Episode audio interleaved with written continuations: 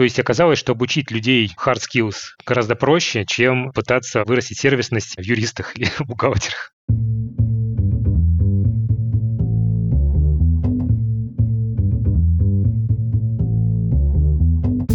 Привет, я Юра Геев, и это 138 выпуск подкаста Make Sense. Вместе с гостями подкаста мы говорим о том, что играет важную роль при создании и развитии продуктов.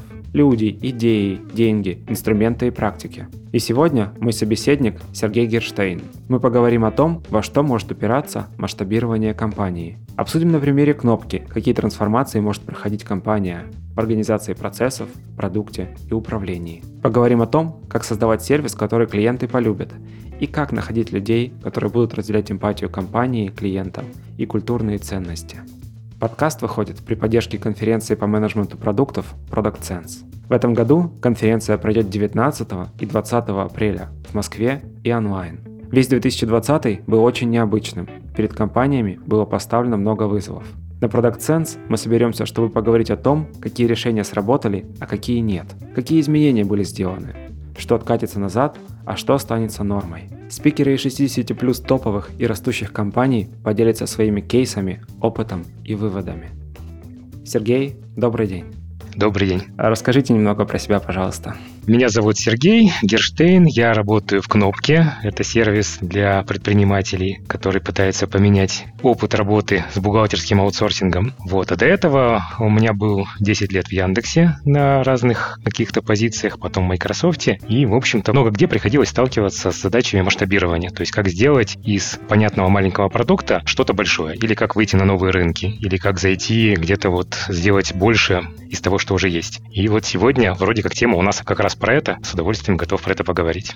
Да, здорово. Вот, собственно, одно из, наверное, ключевых событий, которые важны для нашей темы, то, что в кнопку вы пришли года полтора-два назад, кажется. Полтора. Полтора. И задачей было масштабирование. Да, да, все верно. Кнопка существует уже довольно давно, и что хорошо, кнопка нащупала свой продукт market fit, то есть она кэш-позитив, она уже не требует инвестиций, работает, но при этом количество клиентов, выручка, она более-менее стабильна. То есть нет вот этого того самого экспоненциального или какого бы то ни было значимого роста. Хоккейной клюшки, да. Да, клюшечки вот этой, которую все любят. И меня-то в кнопку и позвали для того, чтобы попытаться это все масштабировать. Вот полтора года я здесь, чего-то удалось достичь, с чем-то все еще боремся, про это тоже можно поговорить. Вообще масштабирование — это очень интересная такая задача, потому что она принципиально отличается, на мой взгляд, от задачи вот первичного вот этого стартапа, когда идет поиск того самого product market fit, котором все говорят, когда нужно найти вообще есть рынок, нет рынка, хотят люди или не хотят. Там очень важны идеи, там очень важно вот MVP, составление продукта, там нужна команда, которая готова экспериментировать, ловить, вот это все искать. Потом, когда все это найдено, наступает другая стадия, и масштабирование крутится уже не вокруг идей, а скорее вокруг процессов. Потому что идея вот она. Вот есть клиенты, вот тот же самый пример кнопки. Вот есть э, больше тысячи клиентов, которые пользуются кнопкой и довольны. Причем есть хороший ретеншн. То есть вот у кнопки до сих пор есть клиенты, которые с ней с самого основания. И в принципе, вот когда вот мы смотрим на вот этот пирожок клиентов, структуру, сколько из них какого года, вот у нас примерно равные прослоечки. Там 13 года, 14 15 то есть клиенты остаются с кнопкой, им нравится, они работают. Но в то же время постоянно какие-то приходят, какие-то уходят, и общий вот такой вот клюшечки той самой не возникает. И вот что с этим делать? Если идти в сторону идей, это все двигает нас в сторону основы нового стартапа. Новых продуктов, по сути, да? Новых продуктов, да. Давайте попробуем еще вот такой продукт. Ничего плохого в этом нет. И более того, кнопки есть какие-то продукты, которые в том числе полетели. Тот же Кнап, например. Вот он примерно так и возник. И, может быть, будут еще какие-то. Но это каждый раз ответвление, которое идет сбоку. То есть такая надежда. А если мы на этом продукте сейчас свою клюшечку запустим? Это тоже хорошо, но как масштабировать старое? И вот тут как раз и возникает тема того, на чем строится масштабирование. Мне вот опыт в Яндексе.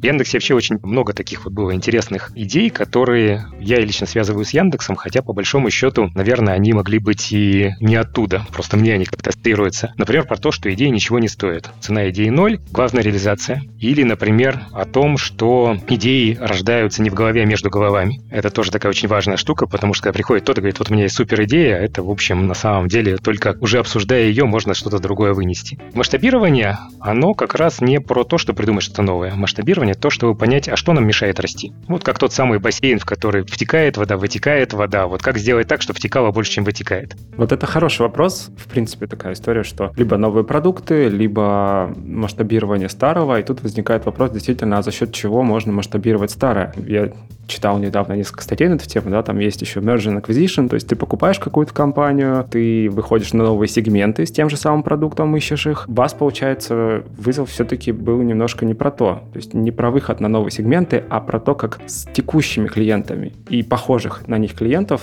увеличить количество. Правильно понимаю? Да, если говорить про кнопку, именно так, потому что, ну, в целом понятно, что есть достаточно большой рынок бухгалтерского аутсорсинга, он очень большой, он очень сегментированный, там много всего, он очень как бы такое слово правильно тут применить. В общем, люди не готовы к внезапной смене бухгалтера. Это вот тоже такая очень специфика рынка, если подумать. То есть вот мало где такая штука есть. То есть человек меняет бухгалтера, когда ему уже прямо все, прямо вот прижало. То есть бухгалтер заболел, умер или так накосячил, что прямо больно стало. В этот момент он начинает, потому что, ну, это не то, чем вообще хочется заниматься бизнесу, у которого все и так более-менее нормально. Ну, там что-то может быть не идеально, но менять шило на мыло, кто его знает. И поэтому вот на этом большом рынке бухгалтерского аутсорсинга всегда есть какая-то доля клиентов, которых прямо сейчас вот прям прижало, и они хотят поменять. И вот этот вот небольшой процент от всего рынка, он ходит туда-сюда, каждый раз разный меняет, и вот надо, собственно, вот из него как можно больше привлечь себе, и в то же время перекрыть вот эту трубу, от которой от нас уходят по тем или иным причинам. И это прямо система, вот именно вот это вот ограничение, оно не позволяет сделать какой-то такой взрывной рост, например. То есть сказать, а давайте мы сейчас придумаем новую идею, и к нам прям все повалят. Не повалят, ровно потому, что пока не приспичило, никто не пойдет. Вот, и это такой очень интересный интересный вызов понять, как вот позиционироваться так, чтобы больше приходило тех, кто все равно выбирает, и как снизить отток тех, кто уходит. Ну и э, если уж говорить о том, что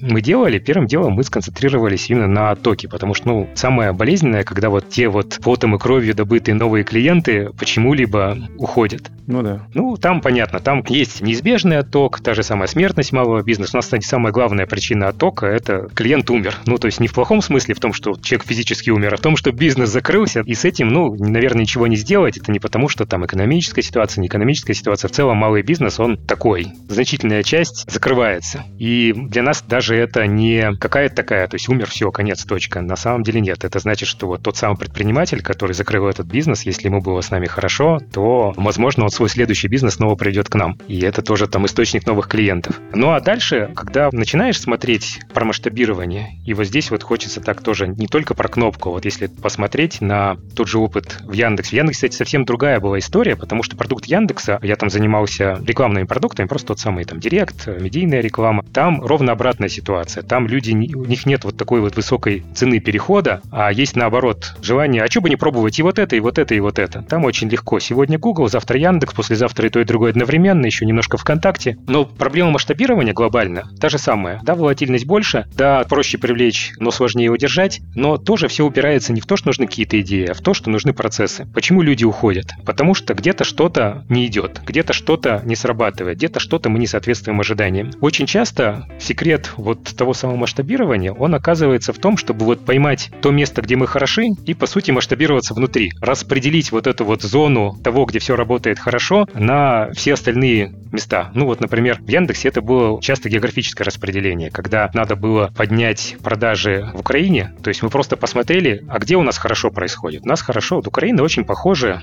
там по типу бизнесов, по размеру на какие-то вот офисы региональные российские. То есть не Москва, не Питер, потому что Москва и Питер достаточно большие относительно того объема рынка, который был у Яндекса в Украине. А, например, та же Свердловская область или там Ростовская область. Как там работает? Какие вещи идут, какие не идут? Как мы работаем с партнерами? И вот если вот эти же цепочки, вот эти же механики распространить вот туда же в украинскую историю, то насколько это все сработает. Это вот одна сторона медали, а другая сторона медали как раз оборотная. А как сделать так, чтобы наш продукт там заработал? Вот если говорить про тот же Яндекс, там же, как в любой большой компании, есть всякие ограничения. Мы понимаем, для того, чтобы нас в Беларуси лучше покупали, нам нужно наконец начать поддерживать белорусский язык в рекламе. Казалось бы, вот Яндекс давно в Беларуси, а белорусский язык в рекламе не поддерживается. И дальше начинаются вот эти все корпоративные, не то чтобы войны, а такие вот дружеские управленческие поединки, когда ты пытаешься доказать, что вот для того, чтобы вырастить Беларусь два раза, надо наконец сделать белорусский язык. Там оппонент твой говорит, что хорошо, белорусский, если вырастить два раза, с точки зрения выручки Яндекса, это сколько там доли процента?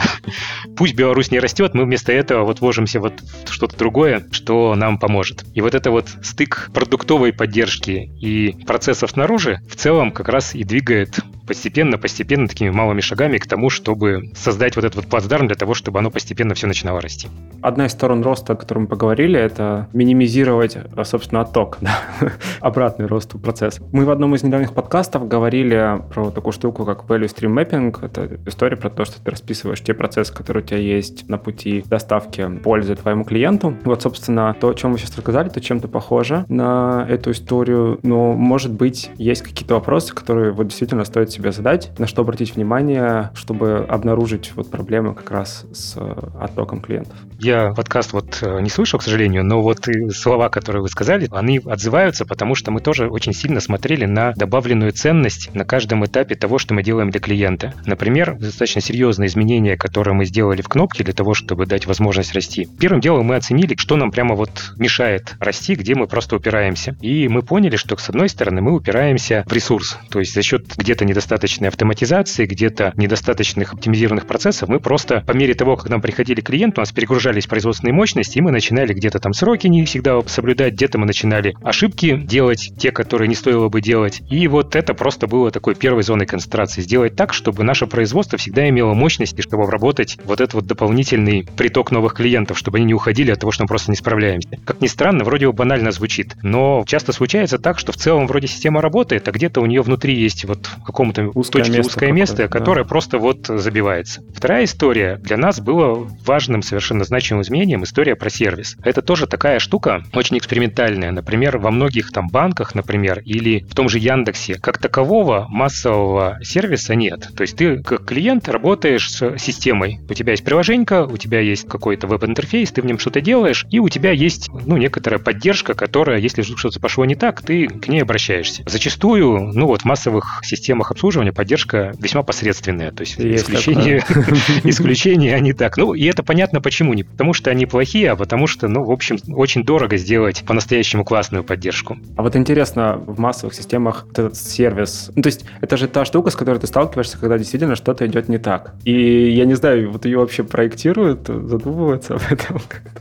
Вот не знаю, но в целом да, то есть очень часто вот именно так вот она и строится. И, кстати, вот в Яндексе тоже у нас был очень интересный опыт. У нас была изначально поддержка, ну то есть там очень часто бывает какой-то VIP-сервис, и там у банков это есть, когда ты просто делаешь какой-то для самых крупных клиентов, у тебя там, конечно, выделенные менеджеры, поддержка, все как надо. А для массового, вот если что-то пошло не так, это понятно, это там экономика этого очень понятно, но в Яндексе мы какой-то момент сделали эксперимент. Вот есть поддержка, которая просто решает проблемы клиента. А что если предложить ей после того, как проблема решена, сделать просто небольшое предложение. А вот смотрите, вашу компанию можно улучшить вот так. Ну, то есть чуть-чуть проактивности добавить вот эту вот обычную поддержку. Не могу, к сожалению, поделиться цифрами, но они прям были впечатляющие. То есть сколько дополнительной выручки в год Яндекс смог собрать на том, что вот просто вот такое небольшое изменение сделать поддержку чуть-чуть более проактивной. А в кнопке у нас было, ну, вот другая история. У нас изначально, ну как изначально, вообще вот если так немножко уйти в историю того, как вот кнопка двигалась с точки зрения вот этого клиентского сервиса, потому что это это вот очень тесно связано с темой масштабирования. Кнопка начиналась как набор таких команд. То есть была команда, у нас там холократия была, про это много чего можно рассказать. И каждая команда была такая самоуправляющаяся команда, она вела сколько-то клиентов и полностью их обслуживала. Клиент знал, что вот у меня есть вот в моей команде бухгалтер, первичник, юрист, бизнес-ассистент, и вот они все знакомились сначала на таком на видео связи, и клиент прям знал, это моя команда. И это все работало вообще очень круто, у нас были NPS зашкаливающие, которые вообще там ни у кого в отрасли не было.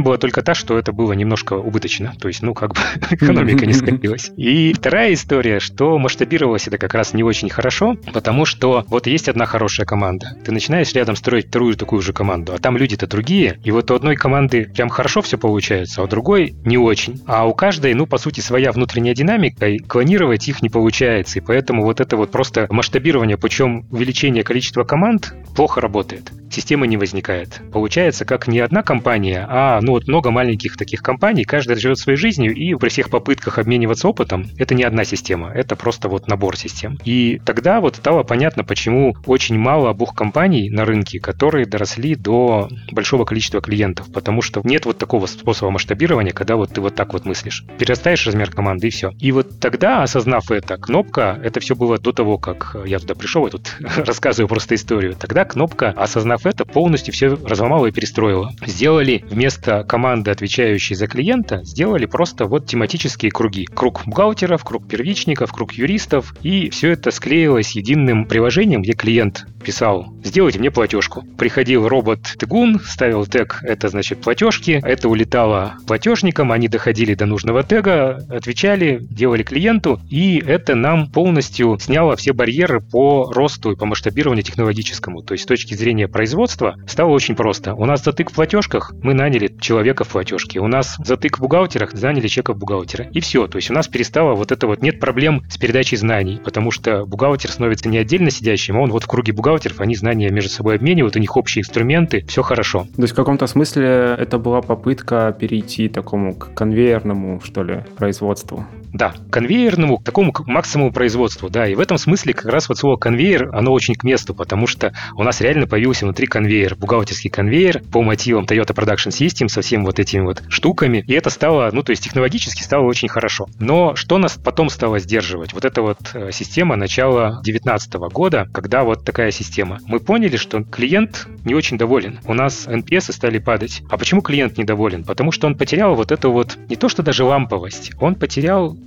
вот это вот знание, что вот есть конкретный человек или конкретные люди, с которыми я работаю. Перед ним стал какой-то вот такой вот завод, Машина, механика. Да? Вот я как клиент пишу сообщение, мне сегодня один отвечает, завтра другой. Если он меня не понял, я ему отвечаю, отвечает третий. То есть вот ты общаешься не с кем-то конкретным, а с каким-то безликим существом, которое чего-то делает. Если вдруг возникает непонимание между там особенно разными подразделениями, потому что у меня может вопрос, который касается юриста и зарплатника. Например, я нанимаю иностранца, и там это разных подразделений касается касается. И если я не могу это объяснить, клиент внезапно становится в роли такого прораба, у которого есть куча, пусть даже нормальных специалистов. Вот этот умеет плитку класть, этот умеет электрику прокладывать, но они между собой договориться не могут. Вот клиент должен как-то их вот сказать, так, вот смотри, вот ты вот тут, вот ты вот тут, а клиенту, ну, вообще-то это не нравится, он как-то не этого хотел. Вот тогда мы пришли к тому, что нам нужно строить сервис отдельно от производства. И мы взяли и опять все перестроили. Так, можно остановиться тут. Сервис отдельно от производства. Не две отдельные компании, но по сути это такие два разных продукта в каком-то смысле.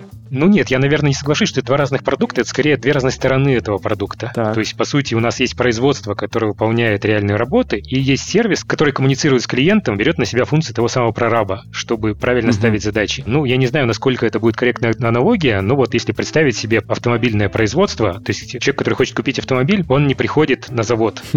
Он приходит к автодилеру, и там, если он на заказ своим берет, он может там вместе с дилером выбрать вот я хочу вот эту опцию, вот эту опцию, потом это на заводе делается, или можно готовую уже машинку купить. Но вот есть специальные люди, обученные тому, чтобы понимать клиента, выяснять его потребности и поставить задачу на производство, производство уже делает работу. Это было немножко страшно, потому что это опять-таки очень большая перестройка, нам нужно было как-то внутри себя там разделить людей, кто будет с клиентом общаться, кто будет заниматься производством, какие люди должны быть те, кто общается с клиентом. Мы, естественно, как э, мы любим, делали всякие АБ-тесты, сначала выбрали часть команд, часть клиентов завели сюда, проверили, померили, посмотрели, и тут у нас то, что нас окончательно убедило, мы решили померить, ну, естественно, как мы это мерим? Мерим NPS, что было до, что было после, и случилась интересная штука. У нас NPS тех клиентов, которые попали в эксперимент и вот в этот вот в новый сервис, он не очень сильно вырос. То есть там доверительные интервалы, ну, не показали прямо такого вот четкого, явного ответа, что это дает. Но мы сделали одну ошибку, которая на самом деле нам помогла принять решение. У нас оказалась группа клиентов, которых сначала мы взяли в эксперимент, а потом мы их эксперимента по каким-то причинам вернули вернули обратно. И вот тут у нас синдром отмены случился прям по полной. То есть вот когда мы взяли эксперимент, у них там NPS вырос незначительно, но зато когда мы их вернули обратно, он так грохнулся, что мы поняли, что да, кажется, вот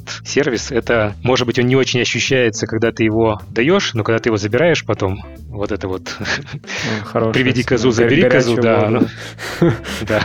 Вот. И когда мы это получили, мы действительно все это перестроили, мы сделали сервисные команды, мы распределили клиентов по сервисным командам, мы не стали делать персонального менеджера, мы как-то, как водится, все сделали по-другому. Мы сказали, у тебя есть два своих человека. Почему два? Потому что, ну, если даже кто-то из них в отпуске, то всегда есть другой, плюс там как-то более просто разделять нагрузку. И стали работать так, что вот у всех клиентов есть люди, с которыми могут общаться, которые могут ставить задачи, которые их понимают и не будут, вот не будет вот этого вот, то, что мы называли каруселью лиц, когда клиент не знает, с кем поговорить. И это действительно все-таки мы опять же подтвердили вот то, что вот мы с вами говорили про большие компании. Поддержка нужна в первую очередь, когда что-то пошло не так. У нас тоже, то есть самая главная ситуация, это когда что-то пошло не так. Если вдруг вот что-то не решается, то клиент понимает, с кем можно поговорить, и этот человек действительно эту проблему для него зарешает, он дойдет до нужных людей в производстве, вытащит, поможет, расскажет. Ну, это когда у хорошего сисадмина пока все работает, никто и даже не помнит, что он есть.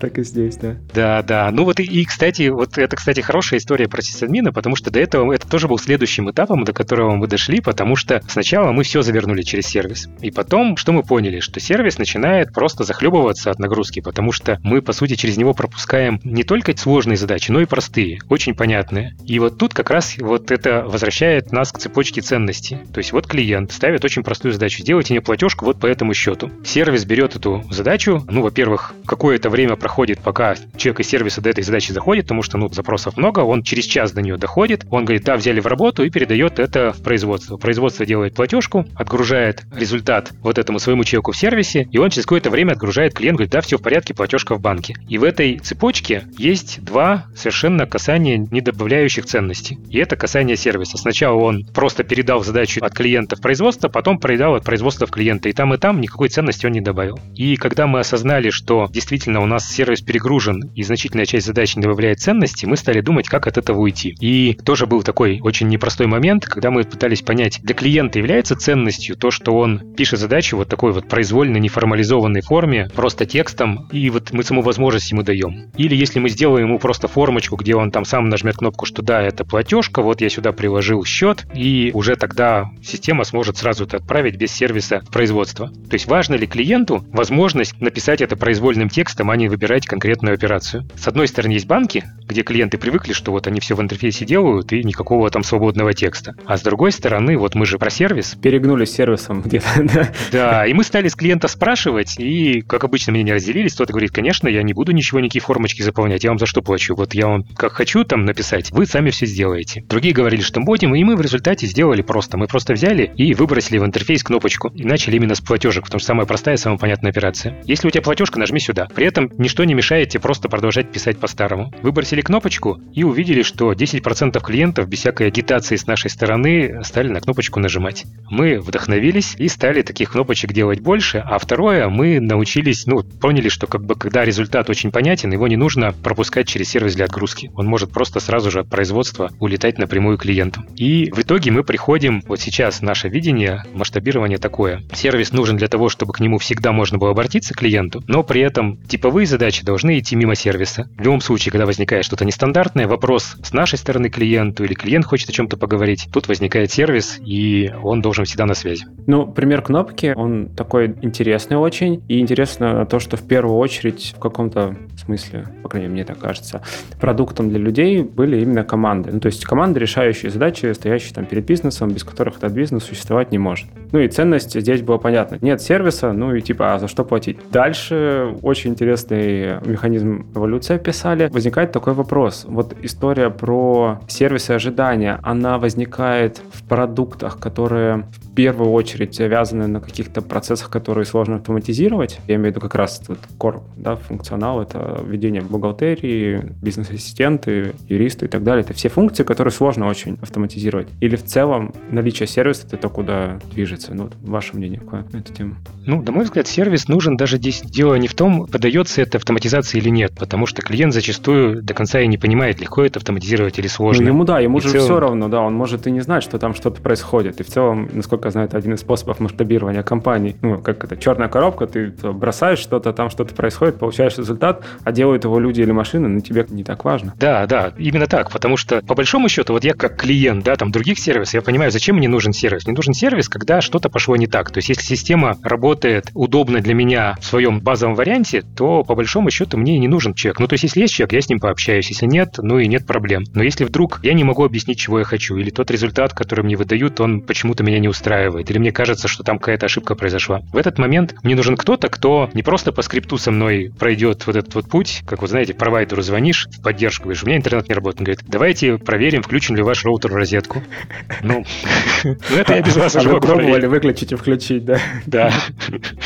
А тот человек, который, ну, понимает, что он меня знает и готов мне действительно помочь. И вот это, кажется, такая ключевая история. И вот мы тоже вот про это вот пытались смотреть, потому что неважно, автоматизирован продукт, не автоматизирован, если возникает какая-то сложность, то должно быть понятно, к кому обратиться, и это должно хорошо зарешиваться. Тогда вот, кажется, вот это вот создает ту ценность, которую прямо сложно повторить, потому что сделать хороший продукт — это одна история. В моем понимании сервис — это как раз про вот эту вот обвязку или обертку вокруг продукта, когда любой даже самый хороший продукт в каких-то случаях не срабатывает. Он может объективно не сработать из-за ошибки, он может просто не попасть в ожидание, то есть это нормальное действие для продукта, но я как пользователь почему-то ждал чего-то другого. И в этот момент вот эта вот сервисная обертка позволяет позволяет дифференцировать его от другого такого же продукта, который просто is. То есть хочешь бери, не хочешь, делай с этим чего хочешь. Вспоминается пример Рокетбанка, по-моему, он уже закрылся. Но да, тем не менее, почему вспоминается-то, собственно, да, из-за сервиса.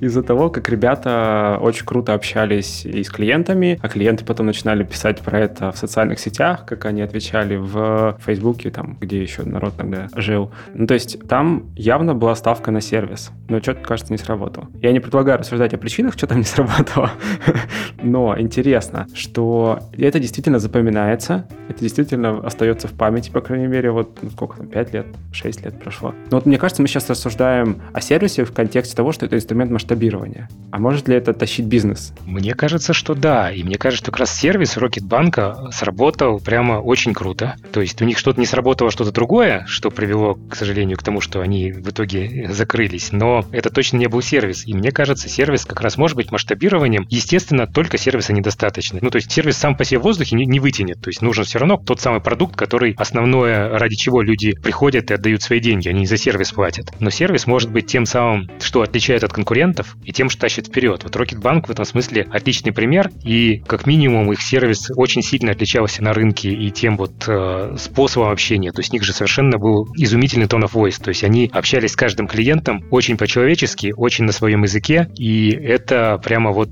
везде расходилось и разносилось. Плюс они действительно помогали решать какие-то проблемы. Ну, кроме этого, конечно, у них еще было дешево и очень выгодно, и это тоже сыграла свою роль, но тут уже можно смотреть, как бы помогло им это в конечном итоге или нет, потому что понятно, что можно собрать большую клиентскую базу просто демпингом, но как потом выйти на окупаемость, это другой вопрос. Вот, но сервис в Рокетбанке очень крутой, и мы какие-то вещи этого прямо очень сильно хотим у себя тоже построить. Это интересно, но все-таки хочется еще уточнить момент про то, что с сервисом ты сталкиваешься действительно, когда что-то пошло не так. Я к чему веду, что как дифференциатор от конкурентов это может сработать только тогда, когда человек человек, во-первых, либо услышал от кого-то, да, что там действительно классный сервис, либо он уже где-то пострадал и э, только потом понял, что, блин, ну я не хочу больше страдать. В таких случаях это срабатывает. Ну, это же в крайней ситуации, когда вот мы строим такую техподдержку, которая реагирует только на проблемы. Это же как раз-таки очень сильно в наших руках. То есть сложно сократить количество касаний сервиса, если вот как у нас было раньше в кнопке, все задачи проходили через сервис. Тогда нужно прямо вот выстраивать специальные способы, исключать лишние касания, не добавляющие ценности ценности. А если наоборот, вот идти от обратного, когда сервис изначально только на проблемы, его же очень легко включить в какие-то другие процессы. Ну, то есть пришел прямой запрос на что-нибудь, а ответ пришел не автоматически, а включился человек, который добавил какой-то проактивности и чего-то спросил. Это что же, кстати, тоже очень важная штука, которая очень сильно ценится, это проактивность в сервисе. То есть мы тоже в эту сторону пытаемся двигаться, когда мы не просто выполняем задачу клиента, а еще и приходим к нему и говорим, смотри, вот ты попросил нас вот это, но знаешь ли ты, что есть еще вот такое и вот такое, может быть, тебе на самом деле вот это нужно. Здесь, э, если попасть, то получается очень неплохо, и это тоже ценится. Важный компонент вот как раз сервиса, о котором мы говорим, это люди. То есть так как оно не автоматизировано во многом, оно держится на отношении людей, условно стоящих по ту сторону экрана или по ту сторону мобильного приложения к клиенту.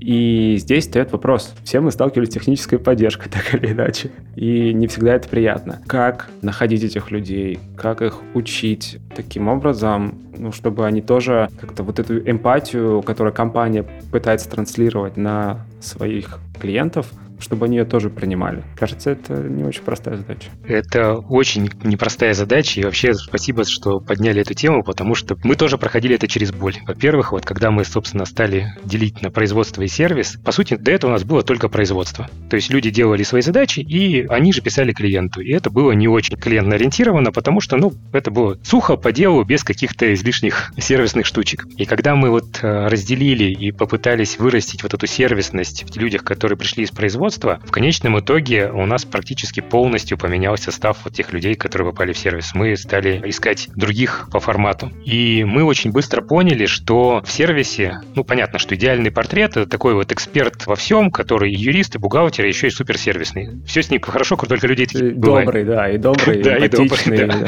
Ну, не существует таких, значит, в природе столько, сколько нам нужно. Поэтому мы стали определять, а что, от чего мы готовы в первую очередь отказаться. И мы пришли к тому, что мы готовы в первую очередь отказаться от экспертизы, потому что экспертиза у нас в производстве. И наша задача вот этого сервисного человека, он может не быть юристом, он может не быть бухгалтером. Базовый уровень мы ему достаточно легко дадим. То есть он не будет знать деталей, но он должен заботиться о клиенте. Вот тот самый уровень сервисности. И мы пошли в сторону того, чтобы, кстати, а в каких отраслях вообще, где брать людей, которые, ну вот как-то так более настроены на заботу Хорошее о клиенте. отношение, да.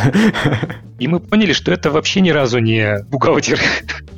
То есть эти люди, они, ну, как бы бухгалтер, он такой, директор от него, ну, предприниматель зависит, он обычно выстраивает такие вот отношения, когда это особенно какой-нибудь такой надомный бухгалтер, что ты без меня никуда не денешься, и только благодаря мне, значит, налоговые к тебе не имеют претензий, поэтому... Подожди, я сейчас кофе до себя доведу и поговорим. Да. То есть он показывает свою значимость, такую вот, ну, такую зависимость, по сути, выстраивает. Ну, вот нам не этого хотелось. И мы поняли, что Хорика — это та отрасль, где рынок сформировал много людей, которые умеют делать хорошую сервисность, которые умеют заботиться о клиенте. И мы прямо стали набирать людей, которые до этого работали где-нибудь в ресторанах, в гостиницах, вот там вот, где действительно выстроено общение с клиентом. И оказалось, это работает. Ну, правда, потом мы немножко тоже, сначала мы совсем сместились в крайность, сказали, нам вообще никакого не нужно знания, просто вот такое. Потом мы поняли, что нет, все-таки, ну, какие-то базовые знания мы можем планочку немножко поднять, чтобы там человек понимал хоть примерно, какие бывают договоры, какие бывают там налоги и так далее. Но все равно остались вот именно в таком подходе. И это сработало. То есть оказалось, что обучить людей hard skills гораздо проще, чем пытаться вырастить сервисность в юристах или бухгалтерах. Окей, и они стали лицом в каком-то смысле, собственно, сервиса. Да, да. Там, конечно же, не могу сказать, что все это было абсолютно безоблачно. Безусловно, мы получили от некоторых клиентов и обратную связь, что, ну, как-то вот, ну, это не эксперт. То есть он, конечно, заботится о мне, но он не может, потому что дайте мне настоящего эксперта. Такие тоже были. Но в целом мы все равно очень сильно сдвинули вот в сторону заботы. И особенно это видно было на новых клиентах, потому что понятно, что тяжелее всего приходится клиентам, которые давно, потому что каждый раз вот любые изменения, они всегда воспринимаются так, ну, люди не любят изменений. Даже когда они в чем-то дают хорошее, то есть всегда в природе человека не так, обращать как внимание, было, да. да, стало не так, как раньше. Что изменилось, что стало хуже, вот это стало хуже. То есть хорошее менее заметно. Я когда еще на очень старой работе, я помню, когда вот мы там сайты переделывали, вот внешний вид портала переделываешь, любое изменение всегда первым делом такой вау, а, что типа зачем вы все испортили. Потом О, через да. какое-то время смотришь по метрикам, мне вроде стало лучше. То есть это там всегда такая реакция. Но в целом действительно по метрикам мы видим, что стало лучше, и мы пока вот не собираемся менять эту концепцию, то есть сервисность, она важна. А вот экспертиза у нас никуда не делась. Вот те люди, которые, собственно, делают задачи производства, там, конечно же, важнее экспертиза, и мы смогли снизить немножко планку, потому что если раньше бухгалтер отвечал напрямую клиенту, то мы от него все равно требовали чего-то, умения мысли формулировать на человеческом языке, а не только вот на вот этом птичьем бухгалтерском. И сейчас мы сказали, ну хорошо, ты не можешь, ну и не надо. Ты, главное, вот умей делать свои задачи правильно. Переформулирует по-человечески уже человек из сервиса. То есть в каком-то смысле расшили то самое узкое место, которое было в системе, которое не давало ей масштабироваться. Это все к вопросу о масштабировании. Тот же самый найм. Ну, нам немножко пандемия в этом помогла. То есть мы Ну, действительно ну да, в пандемию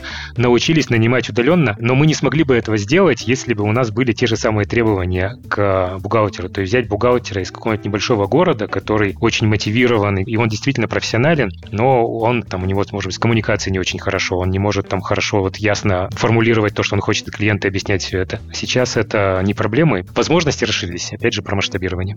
Были упомянуты метрики, уже несколько раз NPS, и тут встает вопрос. С самого начала мы начали упоминать отток сервис, в том числе как и инструмент масштабирования, как инструмент работы с оттоком. И кажется, что в первую очередь наличие какого-то вот такого хорошего отношения к людям и исполнение этих обязательств — это какая-то вот эмоциональная история. Ну, вот про клиент такой, блин, ну эти ребята классные, я буду с ними работать. Я сам такой же, типа вот есть стоматолог, к которому я хожу, и пока я могу, я к нему буду ходить, он ко мне нормально относится и делает свое дело. И тут вопрос, вот это все-таки только NPS померить можно или как-то еще? Ну, то есть есть ли какое-то заземление на цифры у этого всего? Ну вот сложно. То есть понятно, что кроме NPS мы проводим глубинные интервью, мы много разговариваем с клиентами, мы спрашиваем, но это скорее про инсайты, про то, что нравится, что не нравится. Мы, кстати, недавно пришли к этой довольно банальной мысли, что надо концентрироваться не только на том, что не нравится, но и спрашивать, а что вам нравится-то в кнопке? И встроить вот это, потому что люди про это говорят мало. Понятно, что на первый вопрос всегда отвечают, смотрите, вот здесь, вот здесь можно было бы лучше. А иногда хочется понимать и свои сильные стороны, и знать их, и как-то вот их тоже развивать. Но в целом вот собираем инсайты вот такими глубинными интервью, каких-то хороших исследований количественных на тему того, как вам вот это, вот это, вот это, мы, честно говоря, не проводили. Мне вот хотелось бы в какой-то момент это организовать. Мы крутимся больше вокруг NPS, но мы обычно добавляем туда один-два дополнительных вопроса, но это не тянет на хорошее исследование. То есть в этом смысле не могу каким-то прямо вот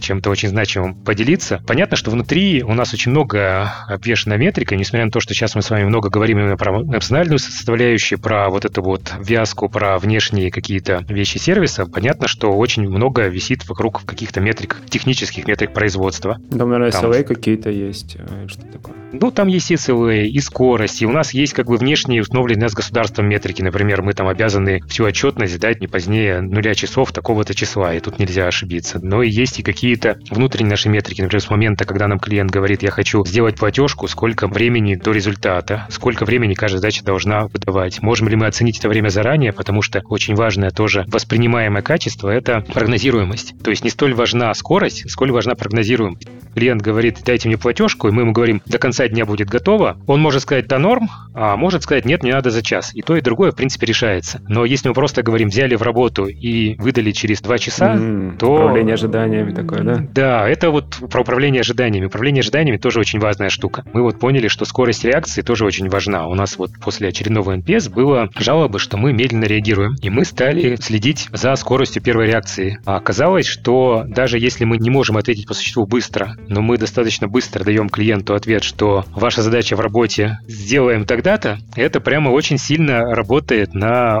повышение удовлетворенности и на соответствие ожиданиям. То есть людям не надо быстро, людям надо понятно. Вот, это прямо такие находки, которые мы для себя нашли. А в итоге эти произведенные изменения, они как-то оказали влияние на процесс масштабирования. Ну, вот если раньше было да, узкое место, связанное с тем, что сначала команды были, которые фиксированно работали, потом попытались разделить их на только сервис да, и производство. Сейчас гибридная модель, какое-то влияние все оказало. Хотелось бы показать какие-то прямо циферки, но нам прямо здесь немножко подпортила частоту эксперимента пандемия, потому что вот мы все это запустили в начале прошлого года, так вот по полной, и тут грохнулись как раз все вот эти вот локдауны, бизнес стали закрываться, развиваться, и мы на полную включили режим удержания клиентов, потому что стали массово все говорить, мы больше не можем столько платить, мы закрываем бизнес, у нас там мы переводим людей на удаленку и все остальное. И в этом смысле, к сожалению, чистого сравнения, допустим, можно было сказать, а вот что у нас было там за год до и год после, но у нас тут вот два разных разнонаправленных движения случилось. Поэтому оценки получаются немножко качественные. То есть мы, несмотря на пандемию, смогли удержать значительное количество наших клиентов. У нас практически не упала клиентская база. Кто-то там приостановился, потом вернулся вернулся. У нас, конечно, упала выручка, потому что мы достаточно много, несколько миллионов раздавали в рублях там скидками разным клиентам, потому что вот мы там пытались поддерживать, мы пытались, хорошо, давайте вам там дадим отсрочки, еще что-то. Но мы вот уже к концу 2020 года вышли на показатели до пандемии. Естественно, здесь невозможно сравнить. То есть прикольно было бы сделать там АБ-тест, а если бы пандемия, но без э, изменений, или если бы изменений, но без пандемии. Но тут, ну вот, что есть, то есть. Да, это было мы бы интересно, немножко,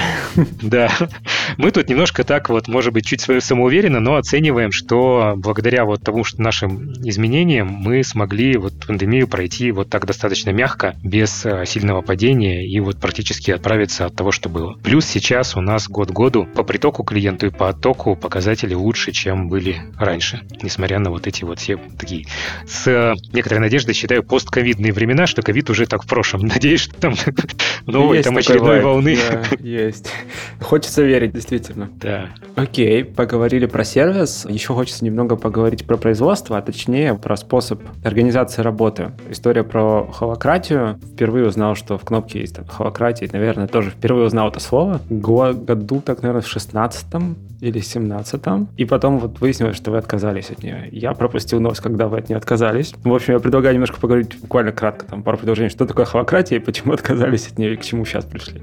Не просто будет буквально в паре предложений про холократию, но давайте попробую. Ну, то есть это совершенно другая система управления, когда нет какой-то вот классической принятой вертикали, когда кто-то принимает решения, а остальные вот там внизу, а есть, по сути, независимые подразделения. В холократии принято называть их кругами, и у нас, кстати, до сих пор в кнопке вот такие вот следы от холократии остались. На все еще круги, а не подразделения, у нас лидлинки, вот это все. И там, по сути, смысл такой. Вот есть круги, каждый круг — это небольшая команда, которая отвечает за какой-то результат. Обязательно в холократии очень важно, что это все обвешено метриками, то есть должно быть понятно, результат достигнут или не достигнут. И команда сама определяет средства и метод достижения результата. Если она справляется, она молодец. В команде есть вот тот самый лидлин, который отвечает за взаимодействие с другими командами. В команде могут быть свои роли, и эти роли внутри команды определяются. Есть человек, который может на роли назначить, с роли снять, если ну, кто-то не справляется. Но в целом команда очень сильно независима, и вот эти команды внутри компании в целом живут, друг с другом взаимодействуют, и каждая пытается достичь своей цели. И эта модель очень хорошо работает в изначальной системе, когда у нас были команды обслуживания клиентов. Холократия прекрасно ложилась на эту систему. То есть действительно, вот есть команда, у нее есть свои клиенты, у нее есть понятные цели, чтобы клиент был доволен, чтобы там все вовремя сдавалось. Команда от других команд зависит не очень сильно. Понятно, что есть какие-то связи, какие-то зависимости, там есть какая-нибудь там техническая поддержка всего, которая на всех работает, но в целом команда достаточно независима от всего остального, может придумать свои процессы, если она достигает результата, все круто. Но вот как я вначале говорил, масштабировать тяжело. То есть клонировать хорошие команды не получается, когда ты берешь новых людей и сажаешь их рядом, делаешь такую же команду, там может не получиться. Если разбираешь существующую команду, говоришь, так, давайте мы ее как амебу будем делить, вот э, несколько человек в одну сторону, несколько в другую, и добавим новых, там тоже может не получиться. В общем, вот хорошего процесса масштабирования нету. И когда мы разобрали вот это все и сделали вот такой большой завод, на него холократия уже стала ложиться плохо, потому что независимость, ну то есть там уже нет вот этих независимых кругов. Вот если круг юристов, у него нет ценности самой по себе. Он ценность доставляет только в процессе вот с другими. И еще юристы еще более-менее независимы, потому что, в конце концов, они полностью делают работу для клиента. А вот если мы рассмотрим вот эту бухгалтерскую часть, когда там есть сначала первичка, касса, тут есть много этапов, по сути, это такой полноценный конвейер, когда для того, чтобы посчитать налоги и сдать отчетность, нужно пройти несколько этапов, которые друг от друга зависят, где-то там с клиентом нужно пообщаться, и ценность генерируется только в совокупности. Нету вот этой вот частичной ценности, которая, то есть клиенту бессмысленно, если мы первичку обработали, дальше ничего ну не да, сделали. нельзя сдать отчетность наполовину. Да, да. А там начинается уже вот это вот, а кто виноват, вот они или они, и вот отдельных метрик кругов их очень сложно сделать. То есть и тогда мы перешли вот к конвейеру, к планированию, и стало понятно, что в полном мере холократия, к сожалению, не работает. И мы ушли в сторону такого более регулярного менеджмента, хотя, если возвращаться вот к Фредерику Лаву, вот эта вот классическая книжка, да, про компании будущего, то есть мы все равно верим, что вот часть вот этой бирюзы, бирюзовости в нашей компании, она осталась. Все равно мы никак не вернулись в такую классическую систему управления. У нас все равно очень много свободы, у нас все равно очень много возможностей везде людям самим принимать решения, самим что-то делать, и даже это не просто декларируемая история, что ты можешь делать, только сначала вот согласуйся всеми вплоть до генерального директора, а потом делай. Нет, у нас полноценно действительно люди могут менять процессы, люди могут делать, улучшать это все, то есть где-то это на идеях Toyota Production System базируется, которые не всегда очень легко ложатся на наш менталитет, да, все-таки японцы, они, кажется, немножко другие. Но вот мы что-то где-то пытаемся. И вот такой у нас гибрид получился. Окей, okay. а если говорить про регулярный менеджмент, мы уже пару раз, наверное, упоминали его в подкасте, но тоже интересно, какую форму это него у вас в компании? Ритуалы какие-то, я не знаю, что. Потому что там по-разному бывает. Да, ну регулярный менеджмент у меня скорее как противопоставление холократии, а не как что-то, потому что я понимаю, что каждый под это все что угодно понимает. Мы гораздо больше IT-компания, чем бухгалтерская. То есть у нас все построено вокруг agile и скрамов. То есть у нас у всех есть обязательно, ну то есть у нас есть roadmap, сначала общей компании, когда мы смотрим от общих целей, куда мы хотим двигаться. Все это от целей расползается уже в направление, и там есть задачи по каждому из направлений. Оно спускается до кругов, и каждый круг понимает, какие у него задачи на итерацию, что они берут. Все это обсуждается вместе. Это, кстати, тоже вот эта вот интеграция целей. Это то, что достаточно такое относительно новое нововведение, которое в кнопку вот пришло, ну, тоже вот где-то в начале 2020 года, потому что до этого как-то скорее каждое подразделение планировало свою итерацию само, то есть это было тоже публично. Есть общий скрам компании, где обсуждается, что куда делается, но в целом скорее была история такая, каждый круг планирует свою итерацию, а если тебе хочется, чтобы они что-то сделали, ты к ним приди и убеди их. И это, в принципе, тоже работало. Тоже такая вот остатки холократии, когда вот есть связи между кругами. Но мы вот сдвинулись чуть-чуть больше в сторону такого более скоординированного, не то что даже планирования, а более скоординированного понимания целей. То есть если мы вместе как компания видим цель вот в этом, то давайте сделаем так, чтобы у нас планирование каждого круга двигало нас в сторону этой цели, а не в другую сторону. И это нам помогло ускориться. И помогло действительно взаимно как-то понимать, что происходит и куда мы движемся. А дальше, ну, вот такой классический менеджмент IT-компании, итерации, скрамы, ну, то есть какие задачи берутся, бэклог to do in pro, все вот это вот, вся классика, которая во многих айтишниках работает. Забавно, что у нас даже бухгалтеры тоже мыслят в терминах итерации. Это когда мы нового бухгалтера нанимаем, это не всегда ему понятно. Мы рассказываем, что такое скрам, зачем это нужно, почему нужно планировать итерации. Он такой, у меня итерация — это один год да, для УСМ. Не-не-не, то же самое. Ну, то есть вот то, что они делают в ЦМ, это отдельно, да, это процесс. А вот итерация — это те изменения. То есть вообще вот эта вот культура того, что изменения нужны всегда, постоянно, во всем, в том числе вот в том, как организован бух-процесс, мне кажется, это очень важная ценность внутри вот кнопки как компании. Можно я просто спрошу, как научить бухгалтера agile, ну или вот как минимум скрама, я не знаю, фреймворку. То есть, потому что, да, это ломает стереотипы, нет, у них в голове?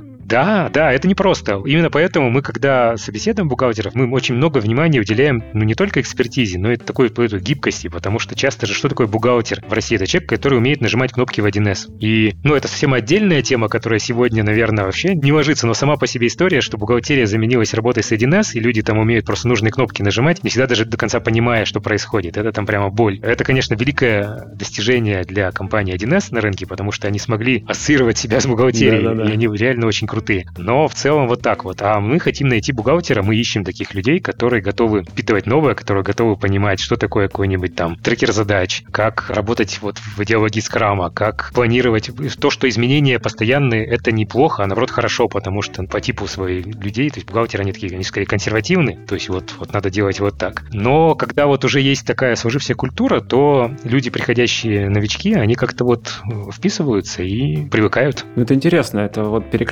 пересекается с историей про найм людей для сервисной части из хорики, да, то есть фактически вы ищете людей, которые уже хотя бы, ну если не полностью, то хотя бы значительной частью своего образа мышления попадают в культуру компании. Да, и я считаю, что это прямо, ну вот важная штука, потому что очень сложно ломать культуру человека, и когда вот наша культура компании противоречит его ценностям. Знанием научить можно, а вот какие-то такие вот ценности, культура, она прям важна. И у нас даже был такой когда-то... Ну, мы сейчас, правда, немножко отошли от этого, особенно с переходом на то, что у нас очень много удаленных сотрудников. А раньше у нас была такая история, то есть мы, когда людей нанимали на более-менее массовые позиции, такие как, ну, вот, те же там первичники, бухгалтеры, то есть много людей иногда приходится нанимать, мы прямо делали такие групповые собеседования, когда люди приходили, вот мы садились все в зал, и мы прямо рассказывали, смотрите, в нашей компании вот так, вот так, вот так, вот так. И прямо говорили, что если вам кажется, что то, что вот, вот мы сейчас говорим, похоже на бред, вообще без проблем. Вы прямо сейчас можете встать и уйти, и мы не обидимся. И у нас были люди, которые действительно вставали и уходили. Мы считали, что это хорошо. И сейчас тоже такая же история. То есть потом мы, когда люди приходят, мы проводим анбординг для новичков. Это такая длительная... Ну, сейчас он идет, по-моему, три дня. Когда-то там был один день, сейчас мы поняли, что там слишком много всего рассказывать. Рассказываем про историю компании, про ценности очень много, про вот наши подходы, вот скрам, про все вот это. И это прям важно. А вот пример с групповым собеседованием, это, видимо, один из инструментов, а в целом, ну, все-таки как искать вот это пересечение мышления. То есть вот такой хак, да, это про людей там из хорики, их этому учат, да, то есть у них уже частично такой будет образ мышления. А в целом, на каком уровне это отбор? Вы просто пытаюсь понять, какие вопросы задаются или смотрят, опять же, на поведение. Ну, в общем, есть ли какие-то советы в этом направлении? Ну вот я немножко могу поплыть, потому что, собственно, вот непосредственно отбором бухгалтеров я не занимаюсь, но как бы из того, что я знаю, просто разговор про знание программ, где-то показываем наши интерфейсы и предлагаем посмотреть, вот как бы порассуждать, что и как. Часто люди, они, ну, сами готовы сказать, что нет, мне это не близко. То есть здесь во многом зависит э, скорее не от того, человек справится или не справится, а от того, насколько у него глаза в этот момент загораются, что типа, о, это что-то забавное, да. интересное. Или наоборот, типа, ой-ой-ой, ужас-ужас, что вы тут придумали. Интересно, это такой, в каком-то виде это триал того, что тебе предстоит потом делать. Здорово. Сергей, может быть, вы посоветуете что-то ребятам, которые занимаются созданием продуктов, что можно было бы изучить, почитать про создание классных сервисов? Да что-то как-то даже не знаю, потому что книжки, которые, ну вот есть там всем известные книжки, которые просто настолько на слуху, что, ну, как-то их даже немножко обидно или там даже странно советовать, начиная от, э, как же его, который «Доставляя счастье». Да. Вот, ну, наверное, это Запас. вот база про то, вот, ну, кнопка же собственно, почему мы эту книжку очень любим, потому что когда кнопка только-только начиналась, когда еще вот это вот был самый-самый стартап, вот основатели, первые сотрудники слетали туда, вот в Штаты, сходили на запас, поговорили, посмотрели, и много оттуда вот каких-то, скорее, идей вынесли. И это скорее, ну, тут она ценностная, она меньше про рецепты, больше про ценности. И кажется, что, ну, наверное, я вот и не скажу. То есть, наверное, есть много разных книжек, но по большому счету я вот больше верю не в рецепты, а именно в ценности, в понимание того, вот, а зачем мы это делаем? И как вот эти ценности внутри компании компании донести и как вот научить людей их разделять. Мне кажется, секрет успеха в этом. Мы тоже еще не весь путь прошли, нам еще очень долго куда идти, но вот идти мы хотим в этом направлении. Здорово. Сергей, спасибо большое за то, что поделились опытом, за ваше время. Был очень рад пообщаться. Спасибо, Юрий. Мне тоже было очень приятно. Спасибо. До встречи. Пока-пока. Итак, в этом выпуске подкаста Make Sense вместе с Сергеем Герштейном мы поговорили о том, во что может упираться масштабирование компании – Обсудили на примере кнопки, какие трансформации может проходить компания в организации процессов, продукте и управлении. Поговорили о том, как создавать сервис, который клиенты полюбят, и как находить людей, которые будут разделять эмпатию компании клиентам и разделять культурные ценности. Подкаст выходит при поддержке курсов Product Mindset и конференции по менеджменту продуктов Product Sense. Наша следующая конференция состоится 19 и 20 апреля 2021 года. Если вам понравился выпуск и вы считаете информацию, которая прозвучала полезной, пожалуйста, поделитесь ссылкой на выпуск со своими друзьями, коллегами, знакомыми, оставляйте комментарии и ставьте лайки в сервисах, где слушаете подкаст. Это поможет большему количеству людей знать о том, что он существует. Это был 138 выпуск подкаста Make Sense и его ведущий Юра Геев. Спасибо, что были с нами. До следующего выпуска. Пока.